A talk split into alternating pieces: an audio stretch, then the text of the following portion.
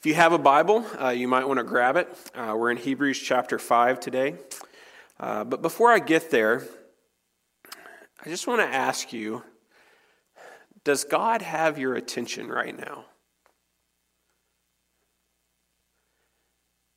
It seems like that in the conversations that I'm in, and I, I might just be uh, unique in, in where I am and, and in my role and everything, but it seems like God really has a lot of our attention right now. Um, and that uh, in light of everything that's going on in the world, he's kind of stripping things away. Um, he's kind of stripping th- things away that, that might uh, distract us or might take our focus off of him. And he's bringing us into a place of looking at what really matters. And so I ask you, does, does he have your attention right now? Um, I've had a lot of these kind of conversations with people that are just saying, like, wow, how the world has changed um, in just a month. Wow, how, how so much is different. Um, and I really think that with that, uh, we have some questions. See, in, in the Bible, it talks about idols. And it talks about idols being those things that, that maybe, you know, we're created, we're designed, we're made to worship God. But idols are those things that we take, and, and in, in the place that we're designed to worship God, we put these other things. And we put those, uh, these other things there, and then, then we worship them. You're like, well, wait a second, Wayne. I don't have a closet in my room where I go bow down to little statues and stuff. But things that maybe we might be tempted to worship, tempted to fill our time with, uh, tempted to fill all of our attention with, uh, tempted to put all of our resources towards, those things are all kind of being stripped away. Sports, they're gone. I mean, you can still watch reruns, but any live sports, gone. Money and financial security and certainty, it's kind of gone right now as far as certainty. We're in a very uncertain time, and I think that's got a lot of people's attention. Assurance of our health and assurance of our healthcare system's ability to take care of us, it's kind of gone.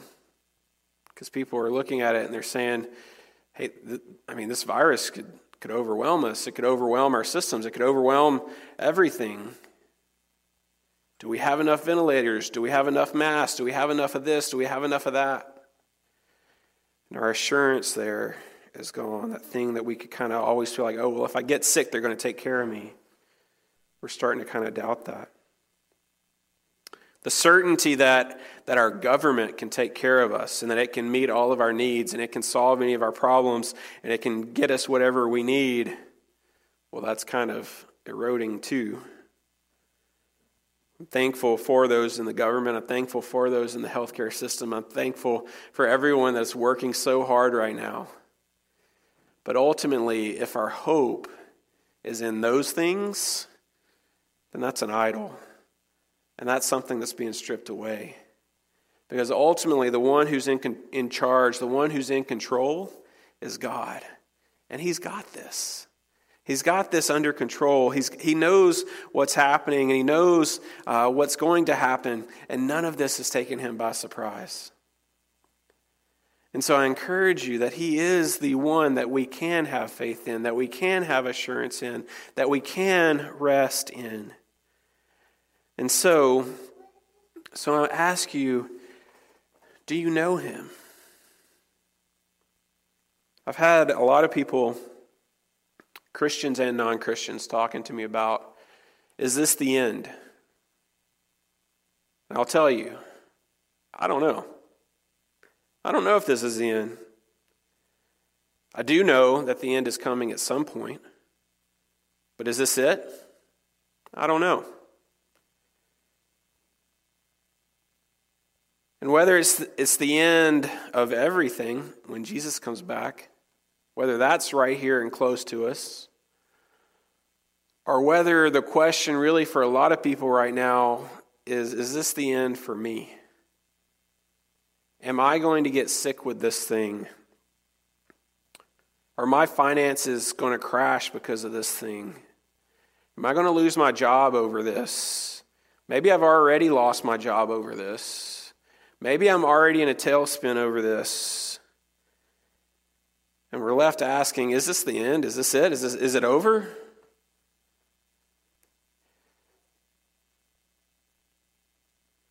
And I want to ask you when you're faced with those kinds of questions, what's happening is the fact that God is getting your attention.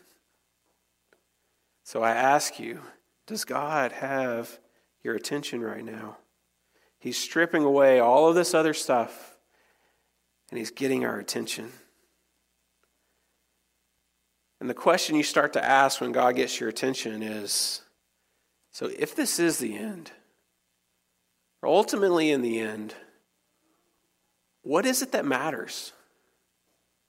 What matters in the end? What, what is it that matters? What is it um, that's important in the end?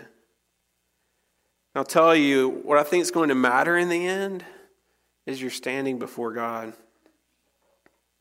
Will you be found guilty of your own sin?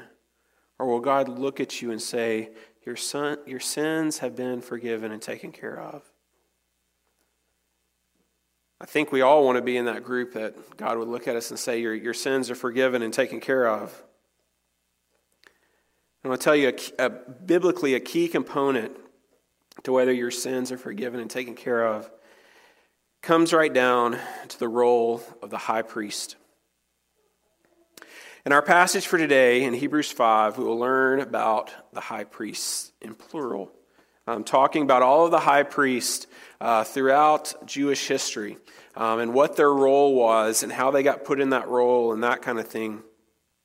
And then uh, the author of Hebrews will take us and show us how we have access to a different high priest today and that that high priest is available to us. So, first, let's learn about high priest. So, Hebrews chapter 5, starting in verse 1. For every high priest chosen from among men is appointed to act on behalf of men in relation to God, to offer gifts and sacrifices for sins. He can deal gently with the ignorant and wayward, since he himself is beset with weakness. Because of this, he is obligated to offer sacrifices for his own sins just as he does for those of the people. And no one takes this honor for himself, but only when called by God, just as Aaron was. So, what do we see here about high priests and the role of high priests? I'm going to kind of fly through some of this real quick. Uh, we could spend a whole sermon just in that little section right there, uh, but we're going to just going to click through some of this. First thing we see is for every high priest chosen from among men. First thing, high priests were all chosen from among men. It wasn't just, this is something we'll see later on down in here, but it wasn't just that they said, hey, I'm in, this is me, I'm going to be the high priest. Uh, no, they were chosen, they were set aside. They said, hey, this person is the high priest. God chose them, He set them aside, and He said, they are appointed to do this. What was their job? Their job was they were appointed to act on behalf of men in relation to God. So the high priest acts on behalf of men in relation to God. This is what they all did. Um, and so, on, on behalf of men, men would sin, men would mess up, men would get things wrong. And, and on behalf of men, to make them right with God, they would, they would be the intermediary that would be between them, between men and God, to work on that relationship. Uh, the next thing you see there, still in verse 1, and to offer gifts and sacrifices for sins this is how they worked on that relationship. This is how they made things right with God was they would offer gifts and sacrifices to God for sins. And they would say, here's a sacrifice. This is on behalf of the people. God forgive them because we know that sin requires death. And so here's the sacrifice that, that's in place of the people for their sin. Next, the high priest it goes into this whole thing. He can deal gently with the ignorant and wayward since he himself is beset with weakness. You see, the high priest was able to identify with people because he was like them. He too was weak. He too struggled with sin. He too had problems in his life. And so, um, because of that, he must be compassionate and understanding of men and their plight because he is one of us. That's the role of the high priest. And that's why he is really able to make intercession with us for, I mean, for us with God. Verse 3, or says this Because of this, he is obligated to offer sacrifice for his own sins, just as he does for those of the people. You see, this was the downfall of the human high priest. You see, he was guilty of his own doing. He was guilty before God himself, and so he had to offer sacrifices for his own sins as well as for those of the people. And then verse 4 And no one takes this honor for himself, but only when called by God, just as Aaron was. You see, these men were put in this position by God. Was, they were put there by God calling them to it and saying, hey, this is going to be the high priest. And then he mentions here Aaron. And Aaron was the brother of Moses way back in Old Testament history. And God said, hey, out of Aaron are going to be the high priest. He's going to have the line of the priesthood, uh, going to come from Aaron. And so, so we see this through the Old Testament. Now, as I said, we could have spent a lot of time there and really dug into all of those things and, uh, and everything.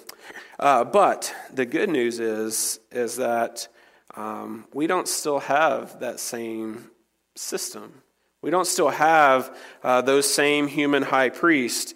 We don't have a high priest um, who uh, sins on his, uh, of his own accord and has to, has to offer sacrifices for himself. We don't have that. Instead, we have what it says in verse 5 So also, Christ did not exalt himself to be made a high priest, but was appointed by him who said to him, You are my son, today I have begotten you. As he says also in another place, You are a priest forever after the order of Melchizedek. And so, instead of having uh, a human high priest that has to, to do all of these rituals and make all of these sacrifices and do all of this different stuff for us. Instead, what we have is Jesus Christ, who is the perfect high priest. So, what do we see here in this verse about Jesus? First, we see that he was appointed by God as our high priest. Jesus was just like the, the human uh, high priests were appointed by God, Jesus was appointed by God as our high priest. Um, and we've already seen uh, the author of Hebrews back in, in chapter 1. Uh, he quoted this verse You are my son, today I have begotten you. What does he mean by that? What does that, that passage mean? Well, that passage points us to the fact of who Jesus is. Jesus is the Son of God. Being the Son of God, that means he is fully God. That means what that, that points to is the fact that for all of eternity past, he has eternally existed with God the Father in perfect harmony and unity as the second person of the Trinity. He's existed in perfect harmony and unity with the Holy Spirit, the third person of the Trinity. For all of eternity past, that has been his existence. But yet, when he came to earth, he was begotten. What does that mean? That means that he took on human flesh. That not only was he the Son of God, but also he was the Son of Man. And as the Son of Man, he lived like one of us. He experienced the things that we experience. And so he can have genuine and real compassion on us. He, has, uh, he can identify with what we're going through, he can identify with our needs.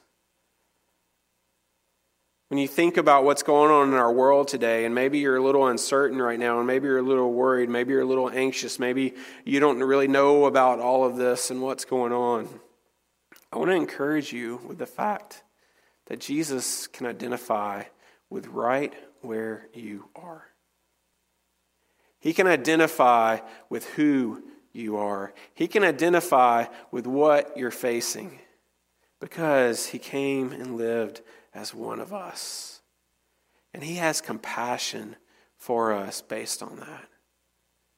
He's not just God up in heaven who's like, well, hope those people figure it out. I created them and everything. Well, hope they get this figured out. No, he came down and he became one of us so that he could live with us. And even now, as he is our high priest, seated at the right hand of the Father, interceding for us, doing his job of high priest, he's able to say, I know what they're facing. I know what's on their mind. I know what they're going through. I know what's hitting them. I know what's coming at them. And I just want to encourage you that He is faithful and that you can hold close to Him. Then he goes on here in Hebrews and says, and as he also says in another place, you are a priest forever. You are a priest forever. He's quoting here from Psalm 110, and he's saying, hey, this passage is saying, talking about Jesus saying, You are a priest forever. You see, the human high priest system kind of had its downfall. Those high priests would die, and then that was, they were done. And then there had to be another one. But you see, Jesus rose from the dead. He has defeated sin and death. And because of that, he's able to be our high priest forever. So when it comes to the end, when it really is the end, and if we are with him and we're in him and we know him as our Lord and Savior and he is our high priest, then we have nothing to fear. Because he's our high priest even through that. He carries us through, he watches over us through that. And we don't have to worry about it. Now, there's this also this other little thing mentioned here. After the order of Melchizedek. And we might say, what does that have to do with anything? And why do I care? Well, let me tell you. The Hebrews, the Jewish people at this time, they were very in tune with all of the Old Testament system, right? And as I already mentioned, we saw Aaron mentioned earlier, they knew that the high priest were supposed to come from the line of Aaron, right? And Aaron was of the tribe of Levi. All right? The tribes go back to Jacob had 12 sons. Levi was one of those sons. And so, any high priest, anybody had the claim on high priest, was to be out of the line of Aaron, which was of the tribe of Levi. Jesus, however, we see in, uh, in the Gospels, when it goes through his genealogy, um, the fact that he was of the tribe of Judah. He's even known as the lion of the tribe of Judah.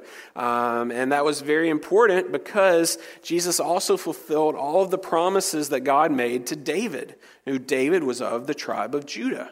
Um, and so, as, as that was his tribe, that his family line was from, you can naturally believe that as the Jewish people uh, were hearing about Jesus, and then the author of Hebrews starts telling them about Jesus as the high priest, they're going to be saying, Hold on, wait a minute. How can he do that? Because you see, Judah, Levi, brothers, you can't be a descendant of both.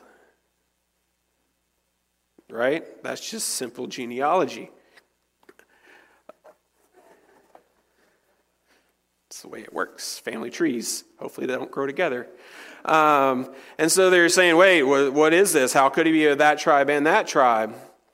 And so, what the author of Hebrews does here is he points back to the, and he quotes this psalm, this psalm that was written by David, Psalm 110, which Jesus himself quoted referring to himself. And we'll look at that psalm in a minute. But what that psalm is then pointing back to is this, this Old Testament character that's, that seems to almost just be a footnote. He seems to just be this guy that kind of pops on the scene and then he's gone. And his name was Melchizedek. And we see Melchizedek, and uh, Brittany's trying to correct my pronunciation um, as she's uh, mouthing from the back of the room. Um, but I'm going to say it's Melchizedek. Um, and I've studied Hebrew, and I don't know if I remember it, but that's the way I'm going to pronounce it. Um, but anyway, so this guy, we can just call him Mel, okay? Let's just call him Mel, okay? All right, so Mel um, was this guy that shows up uh, back in Genesis um, before we got to the tribes. Before there was a Levi, before there was a Judah, this guy shows up. And he shows up in a story uh, relating to Abram. Uh, this is the guy that later was known as Abraham, uh, but at this point he's still known as Abram. And this, this thing has happened where his nephew Lot uh, was um, caught up with the wrong people and he was captured in a battle. And Lot, all of his possessions and all of the, the whole group of people that Lot was living with and hanging around with had all been conquered. And this, this guy that had conquered them was taking them all into captivity and everything. They were going to be his slaves and so on and so forth. Well, Abram uh, gets word of this, and so he gets together all of the fighting uh, men of his household, and he goes after him. And he and his fighting men uh, conquer uh, the guy that had just conquered everybody else. All right? And so they then free all of these people, and all of the spoils of war they then have that are, are theirs. And so um, it's after this has happened that we see Mel show up uh, in Genesis chapter 14. And let me just turn there real quick. And here's what it says about Melchizedek. So, after his return from the defeat of Chedorlaomer, easy for you to say, and the kings who were with him, the king of Sodom, Sodom went out to meet him at the valley of Shaveh, that is, the king's valley. And Melchizedek, king of Salem, brought out bread and wine. He was priest of God Most High. And he blessed him, saying, Blessed be Abram by God Most High, possessor of heaven and earth. And blessed be God Most High, who has delivered your enemies into your hand. And Abram gave a tenth of everything. Now, what do we see here? We see that Judah's ancestor and Levi's ancestor, who was Abram, was ministered to and blessed by this priest, Melchizedek. But not only was Melchizedek a priest, he was also a king. He was a priest and king in one. You see, in the whole Jewish system, the priest line was over here and the king line was over here. And it was a good system because the two were designed to hold each other accountable. The king was not to dip into the priest role, and the priest was not to dip into the king role.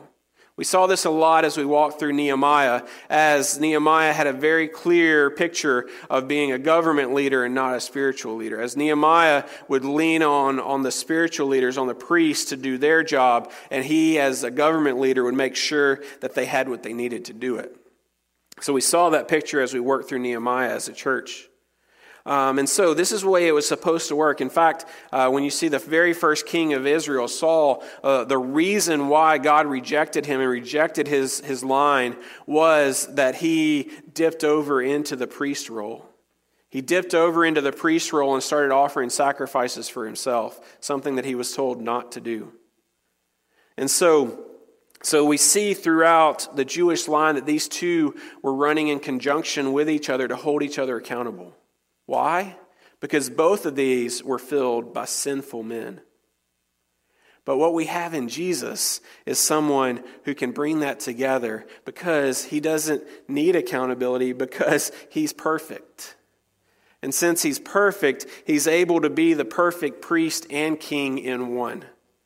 And so we have a priest king who can sit on the throne next to God and rule sovereignly, but also intercede for us at the same time in the order of Melchizedek. Just like Melchizedek was a priest king, so is Jesus. It's interesting when you see Abram's response to the priest king. What does Abram do? He gave him a tenth of everything. See, this is where Christians throughout history have gotten, uh, first see in Scripture this idea of giving a tithe or a tenth to God, to the ministry, to those that are doing uh, the spiritual work to provide for them.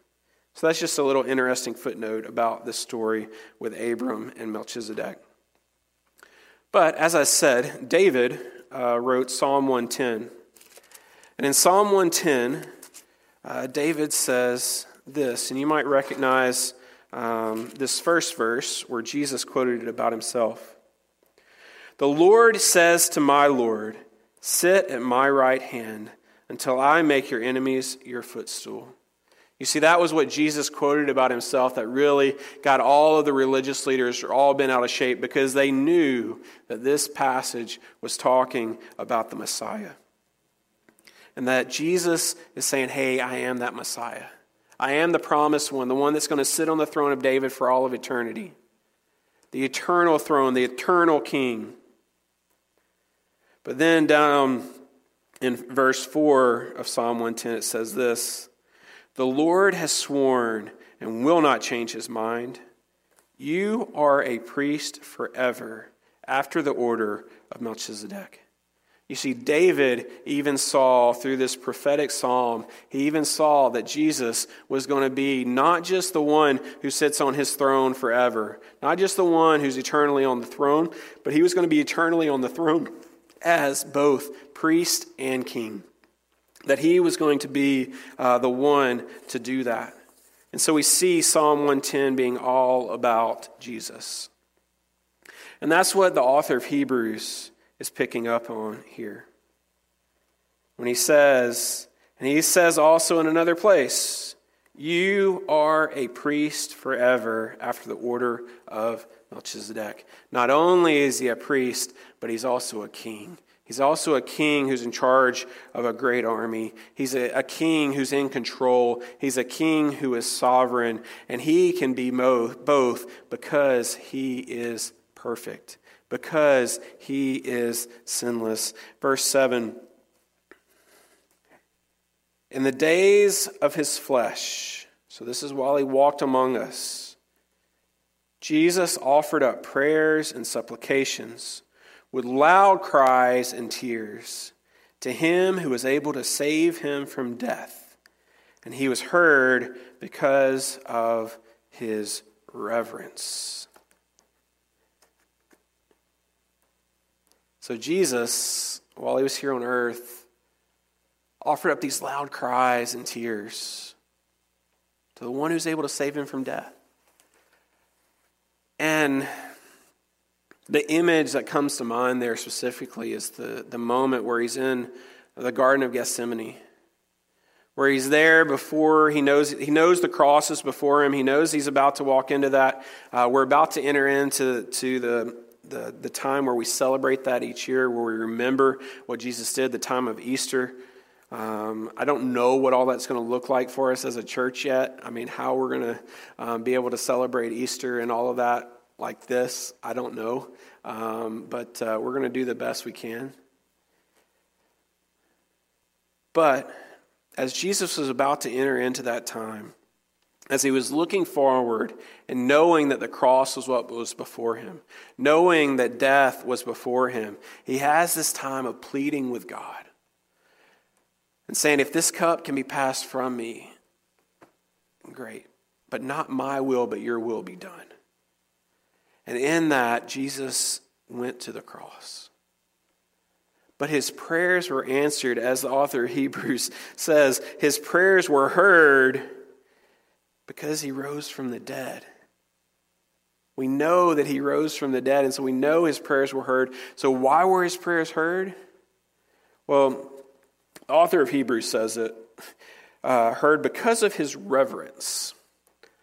Um, I think reverence might be a weak term in our culture for what's being talked about here. Because when we talk about reverence, you know, it's like, kind of like you know, being respectful, right? And like, um, you know, those in authority, you don't, you're not rude to them or something like that. You're reverent. Um, you know, you're in a certain setting that's a formal setting or whatever, where you, you, you know, you put on your good behavior. Um, I know for some of you that's hard, uh, but you know, you put on your good behavior and, and you're reverent. But what it's talking about here is the fact that Jesus was reverent to God. And what that means was Jesus was always on his good behavior. What that means is Jesus always did what God wanted. What that means is Jesus was always in communion with the Father and doing what he wanted and being obedient to God, meaning that he never sinned. And so his reverence points to his righteousness, points to his perfection, points to how good he is. And so he, he was saved from death because he is righteous. He is perfect. He is holy. The author of Hebrews goes on in verse 8. says, Although he was a son, although he was already the eternal second person of the Trinity, he learned obedience through what he suffered. And being made perfect, he became the source of eternal salvation to all those who obey him. Now, those, that first little part there is something, if you just take this verse by itself and maybe you take it out of context and everything, then you can kind of make it say something that's not really what it's saying. You can make it say, well, well, Jesus wasn't perfect, but he became perfect because of the suffering. Which, in reality, more of what it's saying here is it's saying the fact that, that Jesus, because of his obedience, his obedience even through suffering, although he was already perfect, he was our perfect creator. He created everything. He never sinned. He's all perfect and all knowing and everything. Like, he is the definition of perfection already. Because he came and lived in one, as one of us and suffered as one of us, he brought that perfection to completion. He completed it. And everything that he went through, it was said, It is finished. That's what he said on the cross. It is finished. What, you, what I've done, it is finished. It is done. And Jesus accomplished everything, it was completed. And because of that, what he says here, and being made perfect, he became the source of eternal salvation to all who obey him, being designated by God a high priest after the order of Melchizedek. And so Jesus is the source for eternal salvation. So, how do we get that eternal salvation? This, this is what we're, we're, we're, pointing to the whole time, right? Does God have your attention right now? Does He have your attention? Is He pointing you to something? Is He pointing you to Jesus? Is He saying, Jesus is what you need? You're saying, hey, hey, I need that. I need Jesus. I need Him in my life. I, I, I need hope. If this is the end, I, I, I'm not ready. I'm not ready to stand before God. I, I need hope. I need Jesus. So, what are we to do? Well, here in Hebrews, he expresses it this way that he's salvation to all who obey him. So, what did he tell us? He told us that it's about faith, it's about believing in him, it's about believing in what he did on the cross, it's about the sacrifice that he paid for us, it's about repentance. Repentance is where you say, all of my idols, all of my stuff, everything else I worship, I'm stripping that away, God, and I'm turning towards you. My sin, my sin that, that it's plagued me, all of this, it's gone. I'm following you. That's what repentance means. But all of this comes to us, and Scripture is clear on this when you look at all of it together. All of this comes to us by the grace of God. It is a gift. For by grace you have been saved through faith, and not of yourselves. It is the gift of God. And so, if you think that you can obey enough or you can be good enough or whatever in order to please God, then you're missing it. Because the fact was, of our own accord, even our best high priests that have ever lived, they were insufficient on their own to appease God and be made right with God. They were not good enough. And so, if you think that you can be good enough, that you can obey enough, uh, that you can do all the right things enough and not the wrong things enough, if you think that's who you are, then I want to tell you you're mistaken. That you can't. That it's only through Jesus, it is only through the high priest making intercession for you. It is only through the high priest making sacrifice for you. What sacrifice did Jesus make? He sacrificed himself. He was the sacrifice. And we know that that sacrifice was received. We know that that sacrifice was accepted by the fact that he rose from the dead. He defeated sin and death, and he offers that freedom to us. And so, Christian, a lot of this that I've said today, like, yeah, I know that. Yep, yep, yep, mm-hmm, yep, yep. Are you letting this minister to you right now? Are you letting your high priest serve you in this time? Are you, are you resting assured in the fact that we have a priest king who is in control? That we don't have to worry about what our worldly governments do. We don't have to worry about what stock markets do. We don't have to worry about where, who's going to get this virus and who's not. We don't have to worry about that ultimately because He is in control. And He's got this. That doesn't mean that we're um, unwise. That doesn't mean that we don't follow guidelines. It doesn't mean that we don't listening to our governing authorities because Scripture tells us that God put them there, and so we should listen to them. But what it does mean is we don't have to fear. We don't have to worry. We don't have to stress. We don't anxiety over this should not have a place with us because we can take it to Him. We can take it to our high priest, and He will send His Holy Spirit to minister to us in this. For the non Christian that might be listening, you might be somebody that, you know, a month ago you saw, oh, a church went live, and you would just scroll right on past. Flip that. Flip, flip, flip. Now you're sitting here and you've listened to this whole thing so far. You don't really know why. But I want to tell you there's hope for you. There's peace. There's Jesus. There's a high priest that can intercede for you. The price that he paid on the cross, the sacrifice that he made, can cover you. It can cover your sin. It can make you right with God. Because as I said in the start, I don't know if the end is near. But I do think that Jesus' intent all along was for us to live like the end is near.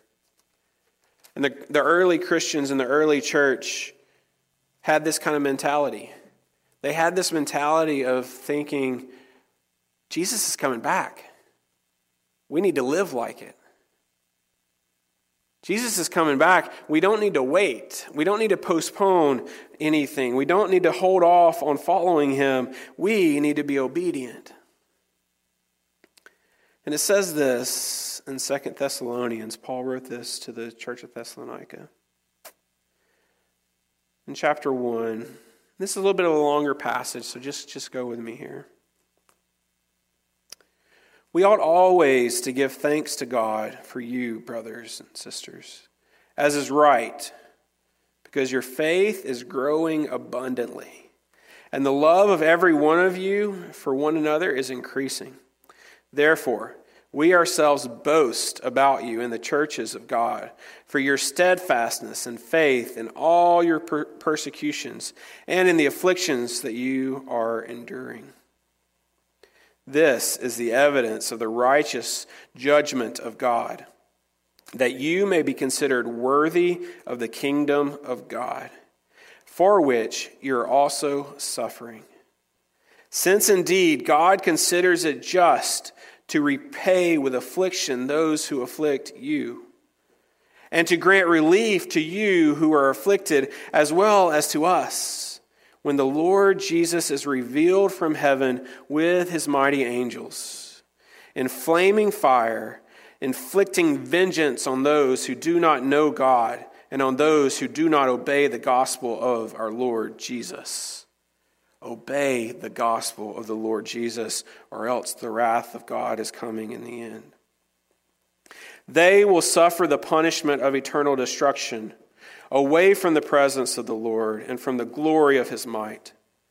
When he comes on that day to be glorified in his saints and to be marveled at among all who have believed, because our testimony to you was believed.